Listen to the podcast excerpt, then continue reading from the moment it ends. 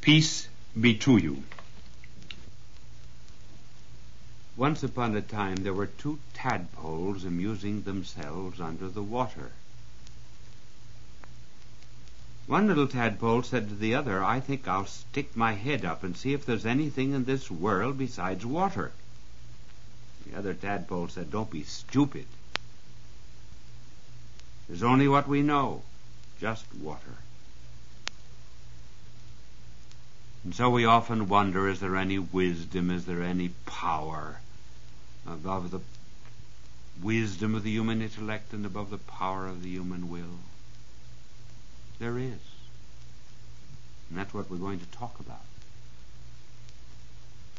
As there's something else in the world besides water, there's something else in the world besides human nature, or poor, weak human nature. And that is grace. Grace is not the name of a girl. Grace is this higher wisdom, higher power that can come to us. It really is not a very good name, because it just means gratis. It merely means that it is free. We cannot merit it in a strict sense. But it appears repeatedly in the New Testament. In the Greek, its name is charis. And it is to be counted about one hundred fifty times. Now, if there is another life above the purely natural or the human, then it is possible for every Christian to lead a double life. Yes, a real double life. A natural life. A divine life. A human life, a spiritual life. Somewhere in the book of the Apocalypse we read, "You call yourselves living, and yet you are dead."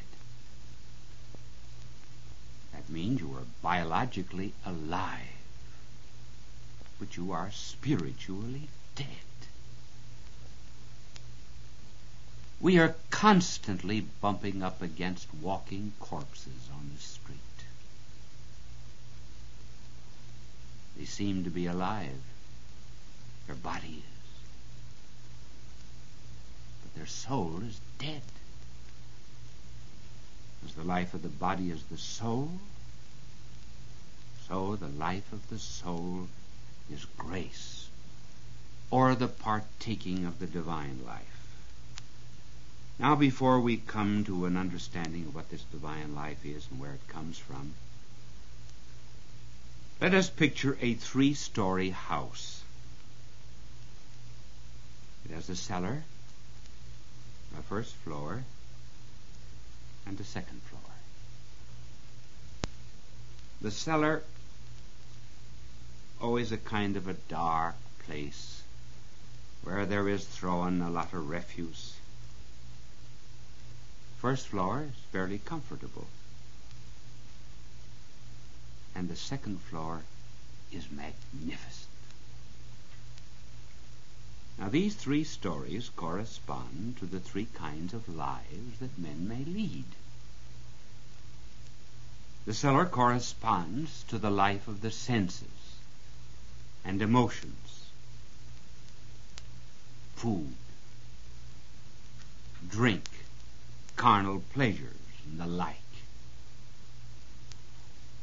I'm not saying these things are wrong. It just merely is a form of culture. It is what has been called by the great Harvard professor Sorokin the sensate culture. He says that is the culture of our time, incidentally. Now, on the first floor, which is far more noble, we might call the floor of reason, of science, of art, of humanism, of culture. Namely, all the things that make uh, life really refined. But that's not all. There is another story, and that's the floor of grace, where there is a higher intellect, stronger will, new powers, new loves. Now there are some people who live on the in the cellar who say, well, I'm satisfied here. They are the kind of spiritual dropouts. They refuse to walk up to the first floor and to enjoy those cultural pursuits which give man so much joy. And then there are those who live in the first floor of humanism and reason and science and art, who say, well, in order to get up to that top floor, I have to walk, don't I? I have to put forth a little effort. I refuse to do that. Why, when I play golf, I always go around the golf course on an electric cart. I'm satisfied. You tell me there's great joy and peace and happiness on the third floor? How do I know? I've never been up there. And then I'm not going to endanger my heart by walking anyway. Well, that's the attitude, not only of those who live in this realm of the senses, but also those who live in the realm of reason. You know, the tragedy of life is not so much what people suffer. It's what they miss. That's the great sadness. Well, we've not yet defined grace. The Catechism defines it as a supernatural gift of God, bestowed on us by Jesus Christ to save us. We will take out one word, supernatural. Well, the supernatural means the third floor in relationship to the second and the first. But it needs a, still a more of an explanation. Before me, as I talk to you, is a microphone. Just suppose this microphone before me suddenly started to bloom. Does it belong to the nature of a microphone to bloom? It certainly does not. If, however, it suddenly burst into flower, that would be a supernatural thing for a microphone.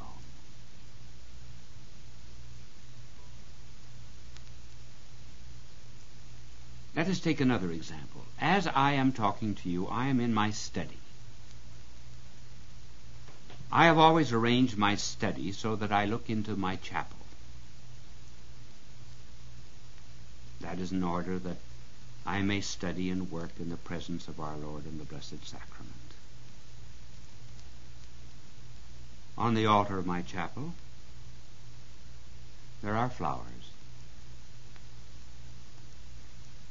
Now suppose some of the flowers on the altar uh, suddenly began to walk on their stems. And they walked out through our little chapel, and they came here into my study, and those flowers stood before me, and each one of their little petals bowed down and saluted me. Does the power of movement belong to a flower? It certainly does not. This gift, for it would be a gift, note, exceeds the nature and the power and the needs of a flower. In other words, it would be a supernatural gift. Now, there's no dog here, but I used to have a dog, incidentally, and I used to teach the dog to fast. If I would hold out a piece of meat before the dog and say it was Lent, the dog would not touch it until I said Easter. Well, it took a long time to get that into the dog. That was not a supernatural act for a dog. But suppose any dog came into me as I am talking to you now, and uh, the dog listened to me for a moment, and he would suddenly say, say, you missed a good point there. You should have quoted the uh, Prima Secundae of Saint Thomas at this point. And I think, too, if you had brought in this quotation from Shakespeare, it would have helped you very much. Does it belong to the nature of a dog to speak and to reason? This exceeds the nature and the power and the needs of a dog. And therefore, if it ever did that, it would be a supernatural act for a dog. Now let's come to man. Every man is a creature of God. He's a creature of God because he has been made. Suppose I suddenly became a child of God, so that not just the life of my parents, but the life of God came into me, so that my reason had another light than just the light of reason, and my will had other powers than just my poor, weak human will.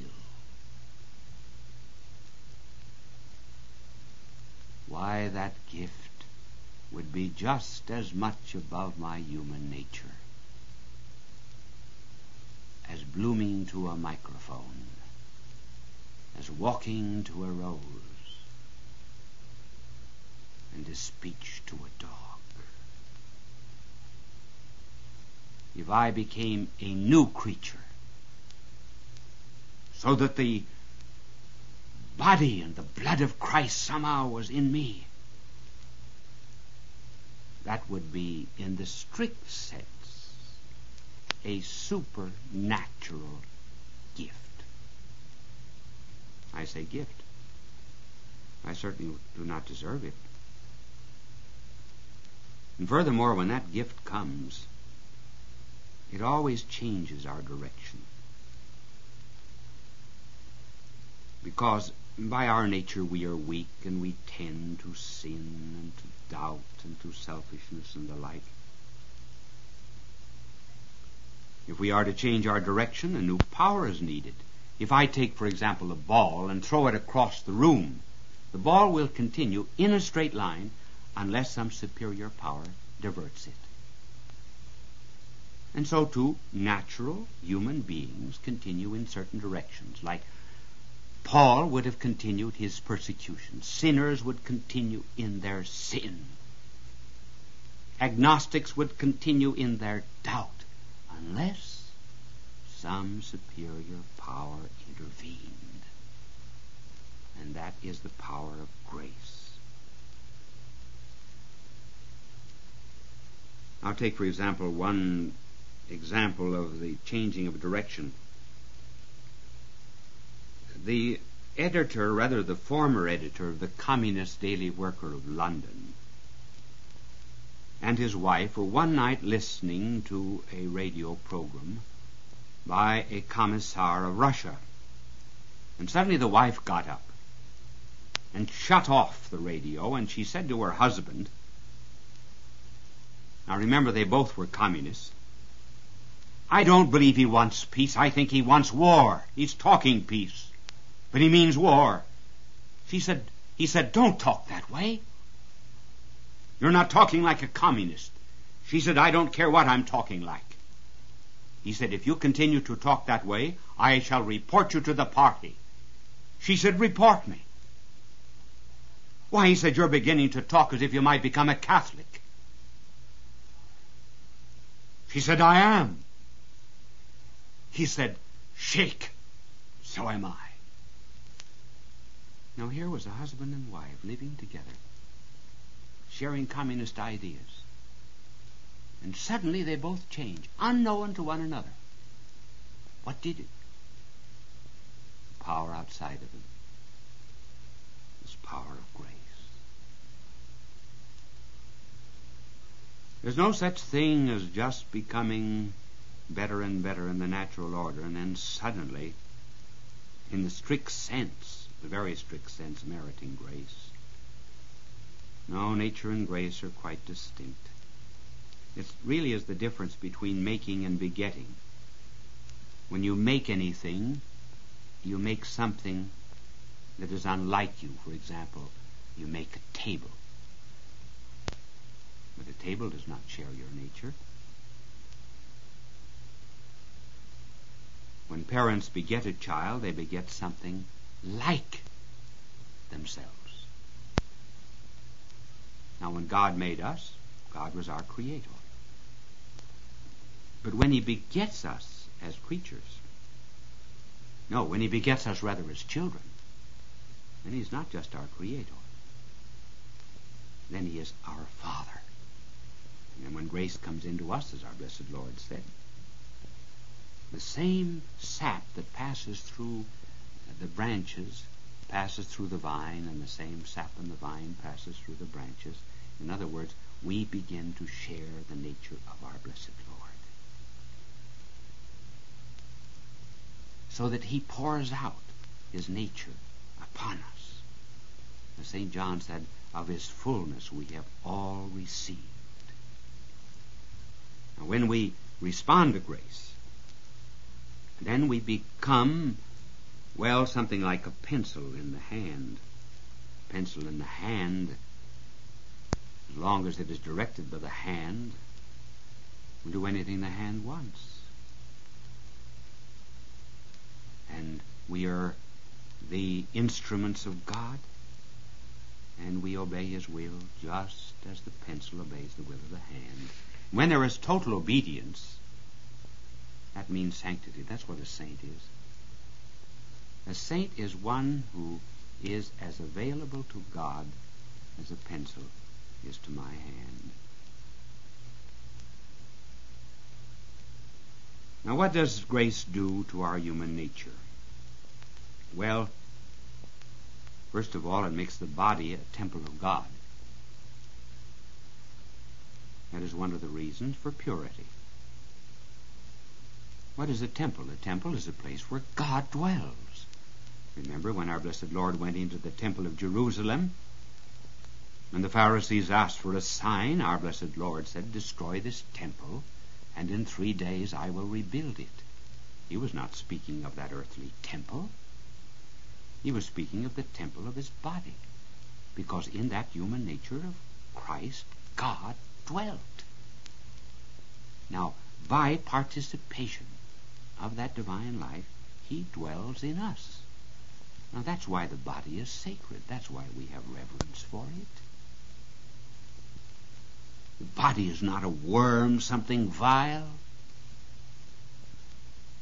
It's his temple. One day it will be glorified too.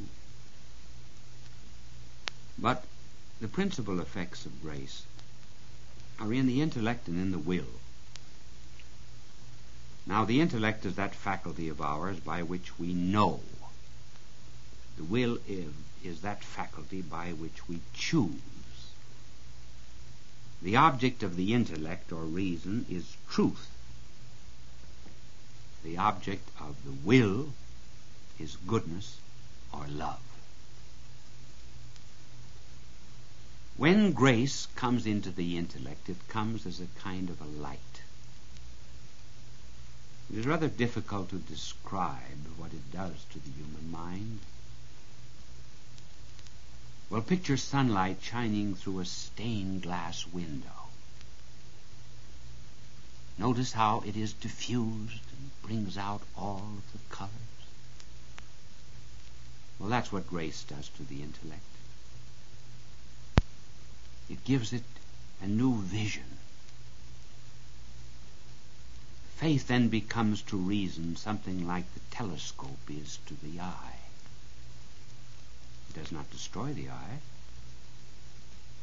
It just perfects it. And when faith gets into us, it gives us a new certitude. quite beyond reason. All that you get these instructions and records of mine are merely motives of credibility. But I do not give you certitude. That has to come from faith. That has to come from God. That is why our blessed Lord said to Peter, "Flesh and blood hath not revealed this to thee, but my Father who is in heaven." And the certitude that comes from faith is so great that nothing can destroy it. As a matter of fact, the certitude that comes from faith is greater than the reasons for faith. That's because the light comes from God. We often have many certitudes that are stronger than the reasons we can give. For example, if we were challenged all of a sudden to prove that we were legitimate children, it might be rather difficult. We do not have the documents, but nothing could shake that certitude. And so a learned man could give many reasons against the existence of God and the divinity of Christ to one of our children, but he could never destroy the faith of that child. And not only does faith give that certitude, but it also gives us a new outlook. New outlook on birth, suffering, death, joy, pleasures, literature, art. Those who have what Saint Paul calls the carnal man, or rather the carnal mind, cannot understand the things of faith. Very much like trying to make a blind man understand color. And very often those who lack the gift of faith wonder, why is it that we are are so certain? Why do we have this outlook on suffering? Why are we not depressed? Why do we not contemplate suicide? Well, it's simply because we see things very much better. We have a light that they have not. Perhaps we've already said, but it bears repeating, that we have the same eyes at night as we have in the day. But we do not see at night. Why? Because we lack the light of the sun. And so let two people look out on the same problem. They see it very differently. It's because one has only his reason and his senses and the other has faith. But there's also the human will. Now, when grace comes into the will, it gives us new power, new strength that we never had before. It gives us a new ability to resist temptations. Too often in this world, as soon as anyone becomes a slave of sin, we speak of him as having a compulsion. We say, oh, he is a compulsive drinker. He is a compulsive eater. Now, that is true. The word that our blessed Lord used to explain that compulsion was uh, slavery. But this does not mean that these people have completely destroyed their freedom. Believe me, there's always a little area of freedom left in an alcoholic, and in a pervert, and in anyone who is given to the slavery of sin. These sins which started with free acts of our own, they have weakened our will, but they have not completely destroyed it. It is possible for grace to establish a beachhead. Grace has its D-Day. And God can get in to any one of these people. And after all, when we're trying to cure people of vices. We can never drive out a vice. We can only crowd it out. How do you crowd it out? You crowd it out by putting something else that isn't you. Grace of God comes in. When we begin to love him, then these vices begin to be pushed out more and more and more. Once a new love comes in, we are changed. I remember once dealing with an alcoholic woman, and I said to her, "You love alcohol more than anything else in the world. And because you do love alcohol anything more than anything else in the world, I can't cure you until you begin to love something else more." So we prayed for grace, and grace came in, and she was cured. Now this is what grace does to the poor, weak human will. And then it also gives power, so that we influence others. Now, if there's any influence, for example, in these words of mine, you may have been listening to these records for many hours. If I have any influence on you, if I have changed you, well, it is not because of any knowledge that I possess, and not because of any power that I possess. If I have any influence on you, it's because the Spirit and the grace of God are working on you. My words are nothing. Of course, I did not begin these instructions without a prayer that the Spirit and the grace of God might give me strength. But if in any time you were changed, do not say, "Oh, Bishop Sheen, we're so grateful to you. Bishop Sheen did nothing. And I am only the poor instrument of the good Lord. That's all. A very poor one." So if you are changed, there's the difference now between your nature and grace. Because before grace comes, you act in your own way. After you receive grace, you act in his way. That's the difference. And your conscience becomes quickened. And what before was so very precious to you now seems as nothing. And what before seemed as so much dross now to you is precious. That's grace. Grace is that supernatural power that illumines your mind to see things above reason. That supernatural power which strengthens your will to do things which before you could not do. It changes you from a creature into a child of God. And most of all, it enables you to call